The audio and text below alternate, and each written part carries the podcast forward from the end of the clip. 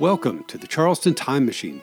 I'm Nick Butler, historian at the Charleston County Public Library, and today I'd like to share a story that evokes the duality of Charleston's colorful and painful history. Most of the stories we tell ourselves and visitors about our community's history have a bright side and a not so bright side, and both aspects deserve to be told. Consider, for example, the story of Eliza Aiken, who in 1842 donated her worldly possessions to establish an institution to shelter the most vulnerable of our citizens, the abandoned newborns of Charleston. Miss Aiken's bequest to the city was intended to protect innocent children, but the politics of discrimination succeeded in stunting her benevolent design and failing those most in need.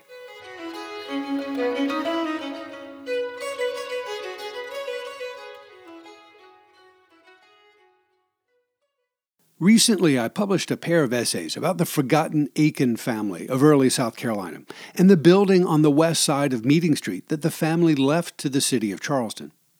All of that material was intended as a sort of prelude to today's program, in which I'd like to draw your attention to the brief but important history of that little known city institution formerly known as the Aiken Hospital or the Aiken Foundling Hospital. I've already discussed the donation that created this institution and the building that housed it, so today we'll take a closer look at its purpose and its failures. As a charitable institution founded on good intentions, there was nothing unique about the Aiken Hospital. As a benevolent enterprise launched in a society built on the institution of slavery, however, the Aiken Foundling Hospital might have been doomed from its inception. Charitable institutions known as foundling hospitals first appeared in the English speaking world in the early 18th century, first in Dublin in 1704, then in London in 1739, and then in Cork in 1747.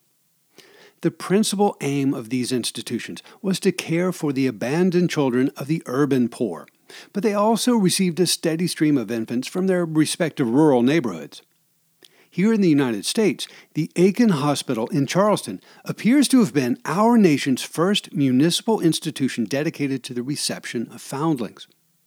The Pennsylvania Hospital in Philadelphia, established in 1751, opened a maternity ward in the early 19th century, but it didn't begin accepting foundlings until shortly before the Civil War. New York, Boston, and other large American cities didn't get into the foundling business until after that war. Outside of Charleston, many foundling hospitals also functioned as orphanages. That is, they cared for the helpless infants until they reached their teenage years, at which point they were usually sent out to the institution as apprentices. Here in Charleston, however, we already had the Charleston Orphan House, which was established in 1790 as the first municipally funded orphanage in the United States. That institution housed, fed, educated, and reared thousands of children in its time, but it did not accept children under three years of age. The ratio of staff to children at the Charleston Orphan House was such that there were no resources available to nurture the youngest and neediest of infants. To be admitted to the orphan house, children needed to be able to dress, wash, and feed themselves, and they were required to respond to verbal commands with a minimum of mollycoddling and handholding. From the founding of the Charleston Orphan House in 1790 until the creation of the Aiken Hospital in 1843, therefore, the city of Charleston contracted with private individuals and eventually with the Ladies Benevolent Society, founded in 1813, to hire private nurses to care for any abandoned infants found in the city until such children were deemed sufficiently mature to be admitted into the orphan house. In her 1842 will, Miss Eliza Aiken instructed the City Council of Charleston to convert her home on the west side of Meeting Street into, quote, a suitable hospital for the reception and maintenance of foundlings within the parishes of St. Philip and St. Michael in the said state of South Carolina until they arrive at the proper age for admission into the orphan house of the city of Charleston, end quote. Miss Aiken's will specified that the hospital should be established within two years of her death, or the city would forfeit the property. Eliza Aiken died in early April 1842, and by passing an ordinance to create the Aiken Hospital in August of 1843, Charleston City Council had met their legal requirement with time to spare. So, in Charleston of the 1840s, were there so many foundlings that a hospital was needed to house them all? Apparently not. It seems that the Aiken Hospital was largely devoid of foundlings, but the city was receiving income from renters who occupied various rooms in the building. To an outsider who didn't know the details of its origins and its operations, the institution might have appeared like a questionable enterprise. In 1845, more than a year after the official creation of the Aiken Foundling Hospital, Eliza's brother James Aiken filed suit against the City Council of Charleston. Mr. Aiken, who lived in Philadelphia, alleged that the city had established the hospital in name only, but in fact was not actively maintaining any foundlings at the property devised to the city by his sister. In its defense, the city reported that during the almost two years since the opening of the Aiken Hospital, quote, one infant has been as yet received into the institution, and no application has been made to the commissioners for the admission of any other. Nevertheless, James Aiken argued that the city had defaulted on its obligations and asked the court to require the city council, quote, to vacate the premises and account for the rents of the building so that the premises may be sold and dealt with as part of the residuary estate of the testatrix, Eliza Aiken. After hearing the arguments from both sides and considering the evidence, South Carolina's Chancellor in Equity, Benjamin F. Dunkin, sided with the City Council of Charleston and dismissed the case in October of 1845. So, at the end of 1845, two years after the official opening of the Aiken Foundling Hospital, the institution had received just one infant. Over the next decade and a half, prior to the hospital's destruction in the Great Fire of 1861, the surviving documentary evidence of the infant population at the Aiken Hospital is similarly sparse. In fact, it's so sparse that I can pretty quickly walk you through everything I've been able to find. In March of 1846, the trustees of the Aiken Hospital received a foundling from the commissioners of the poorhouse on Charleston Neck, who said that the child had been left, quote, at the door of a house in Pinckney Street, that's now part of Rutledge Avenue, on the 18th of October last.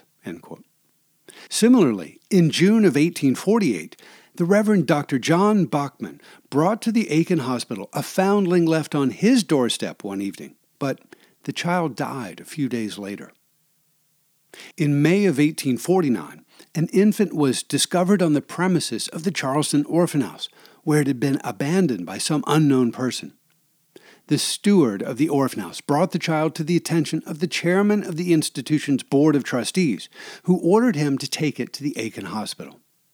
The chairman later reported to his colleagues that, quote, Upon ascertaining the condition of the hospital to be such that the child could not be properly attended there, he had retained it in the orphan house for the time being.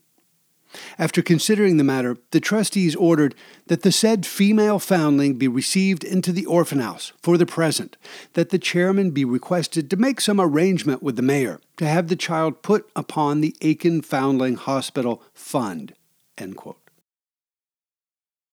The century old Aiken family home was simply not in the best condition to serve as a nursery, and it was apparently too large to warrant the maintenance of just one infant at a time.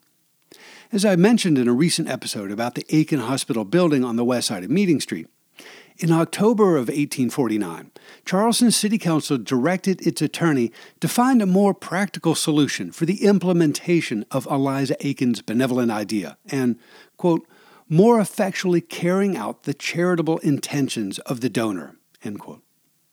From the beginning of the year 1850 onward, the city of Charleston rented out the entire building known as the Aiken Hospital and applied the income from its rental to the care of foundlings who resided with private nurses elsewhere. The City Council's modification to the workings of the Foundling Hospital might sound like a corruption of Eliza Aiken's original plan, but it was really more of a practical adjustment than a rejection of her benevolent intent. The Aiken property on Meeting Street generated income for the city, and that income could be used to honor Miss Aiken's bequest. But the number of foundlings brought to the city's attention was far too small to warrant the expense of maintaining an entire house solely for that purpose. Throughout the 1850s, the sparse numbers of unwanted infants in the city remained unchanged. In February of 1850, a female infant was placed inside the gate of the Charleston Orphan House. The commissioners of that institution ordered their steward to procure a nurse for the child and made plans to ask the mayor to have the child put on the foundation of the Aiken Foundling Hospital. Two years later, in February of 1852, a female infant named Nina, described as being about 10 days old, was transferred from the city's main guardhouse, or police station, to the orphan house. The chairman informed the Board of Trustees that he had made arrangements with the mayor to hire a nurse for the child, whose expenses would be paid out of the fund of the Aiken Foundling Hospital. In mid March of 1858, a male child with the name of Hubert pinned to its dress, and about a few hours old, was placed in a basket inside the gate of the orphan house. As customary, the commissioners of that institution directed the staff to transfer the child to the custody of the commissioners of the Aiken Hospital. This was the last white foundling mentioned in the antebellum minutes of the Charleston Orphan House. I draw your attention to the race or skin color of this foundling to remind ourselves of the discriminatory, segregated nature of Charleston's legal system during the antebellum period. The city's 1843 ordinance creating the Aiken Hospital specifically articulated that its policy was, quote, to receive into the said hospital such white infant foundlings as may be deemed proper objects of admission by the commissioners. End quote. Was this restrictive clause part of the original intention of the institution's benefactor, Eliza Aiken? The Aiken family, as I described in a previous episode, had built their wealth on the backs of African slaves in the early 18th century. The family's fortunes diminished after the American Revolution, and the family withdrew from the business of plantation farming.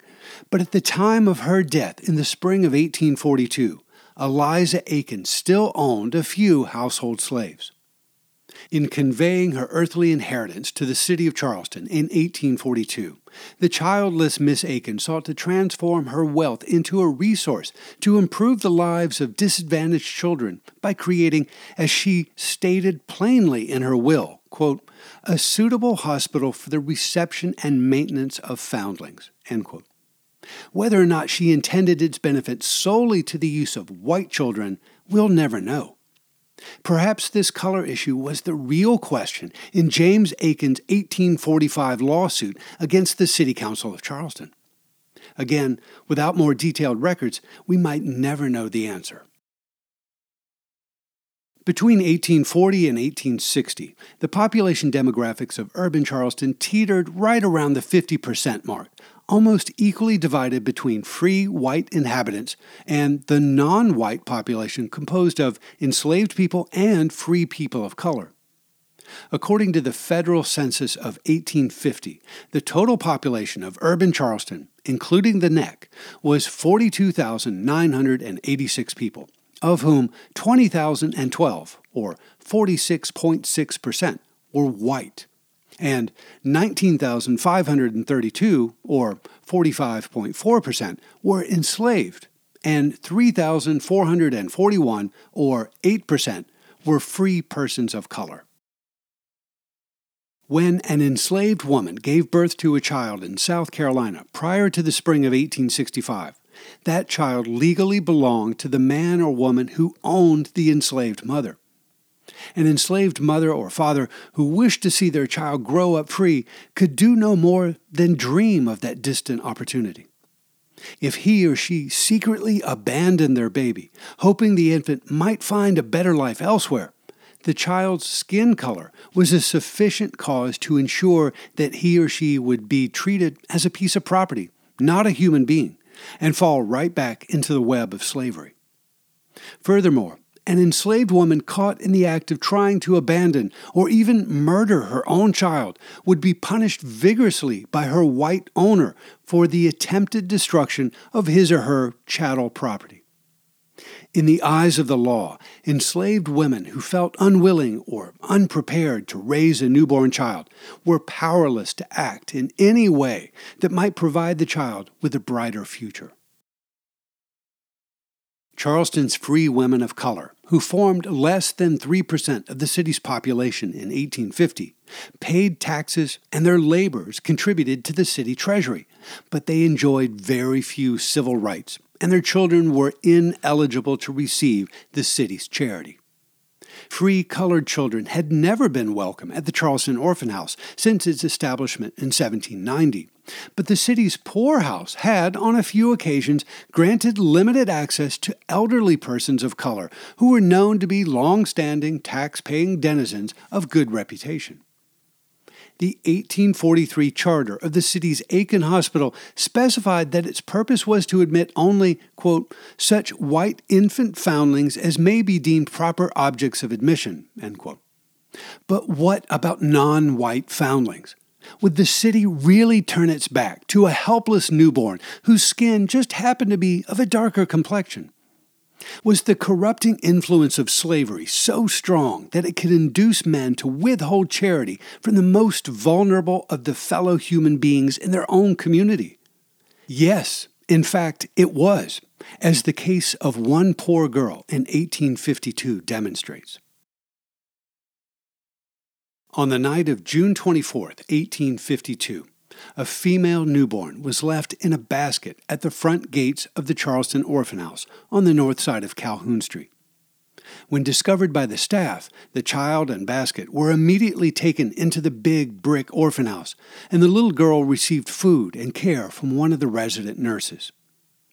In the days following her discovery, however, some of the staff members began to express doubts about the girl's ethnicity. Something about the hue of her skin did not seem quite right to them. The staff mentioned their concerns to William Bell, one of the orphan house commissioners, who each took turns visiting the institution once a week. By this time, in the summer of 1852, the normal protocol for handling foundlings was to alert the mayor, who would arrange for a private nurse to be paid out of the Aiken Hospital Fund to care for the child. Commissioner Bell apparently communicated the news of the most recent foundling to Mayor John Schnierle, who then instructed the physician of the orphan house, Dr. George Logan, to examine the child. Dr. Logan, a 73 year old pediatric specialist who served as chief physician of the Charleston Orphan House for 40 years, promptly examined the infant and, in turn, summoned two of his colleagues, John Bellinger and Eli Geddings, to solicit their professional opinions. On the last day of June, William Bell submitted a brief report of the week's events to his fellow commissioners and mentioned the female infant recently left at the orphan house gate. Quote, its color being suspected, the child was subjected to the examinations of doctors Logan, Bellinger, and Geddings, who have not reported yet.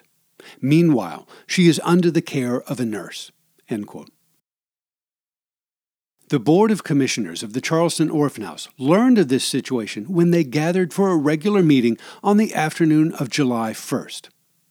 Later that same day, Dr. George Logan penned a brief report to the board summarizing his preliminary thoughts on the matter of the infant girl.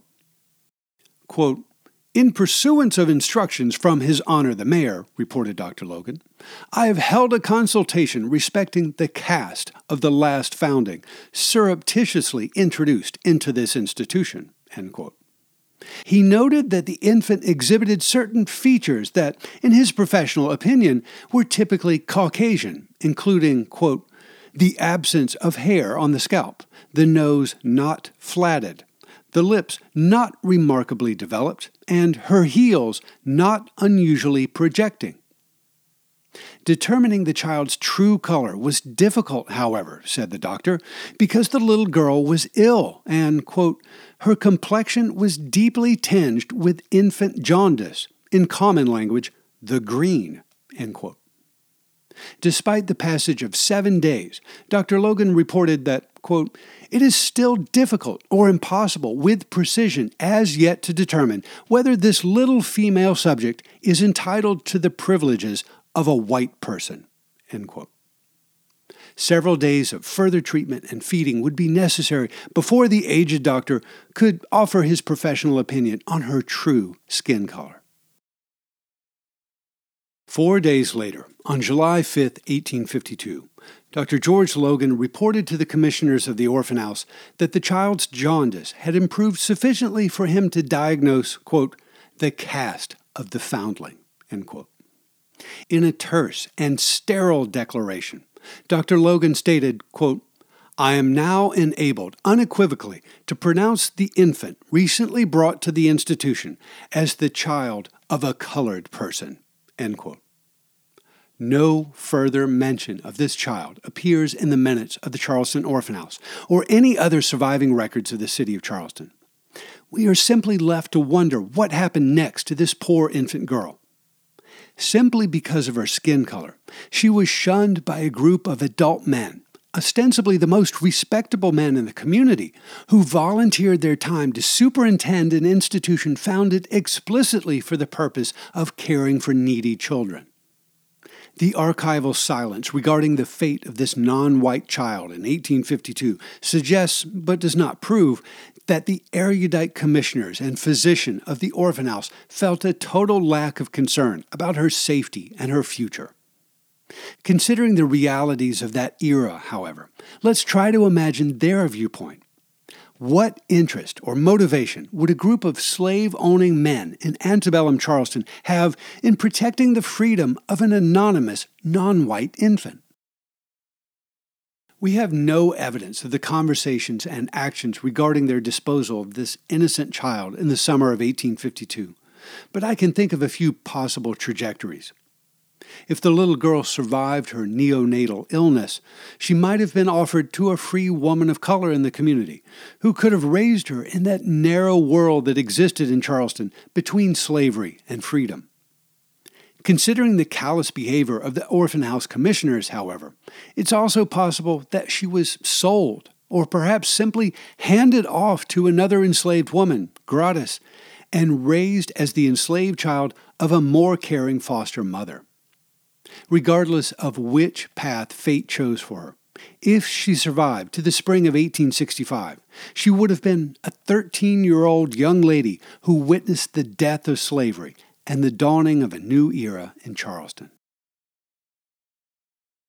This small story offers us a chance to reflect on the persistent duality of Charleston's past. For most of our community's long history, the advantages derived from our inalienable rights to life, liberty, and the pursuit of happiness were denied to at least half of our population. For most of the stories that make up Charleston's colorful history, there is both a positive side and a negative side. I'm not talking about differing interpretations of the facts, but rather acknowledging the divergent implications of those facts. The opening of the Aiken Foundling Hospital in 1843, for example, was a positive step that expanded the city of Charleston's benevolent care of the urban poor. At the same time, however, the city government's decision to exclude the infant children of the poorest citizens in our community, the most vulnerable of the already disadvantaged population, represents a serious shortcoming on the city's municipal leadership. As we begin a new year, it's my hope that the people of Charleston will continue to acknowledge both the beauty and the ugliness of our shared and troubled past. Instead of letting our history drive a wedge between us, let's strive to see both sides and to tell the whole truth.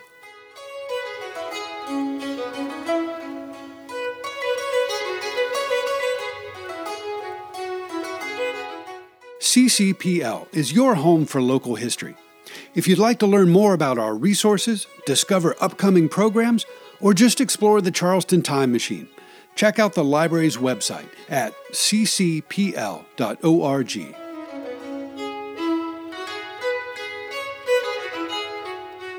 Thanks for joining me aboard the Charleston Time Machine. This is Nick Butler, and I'll see you in the future.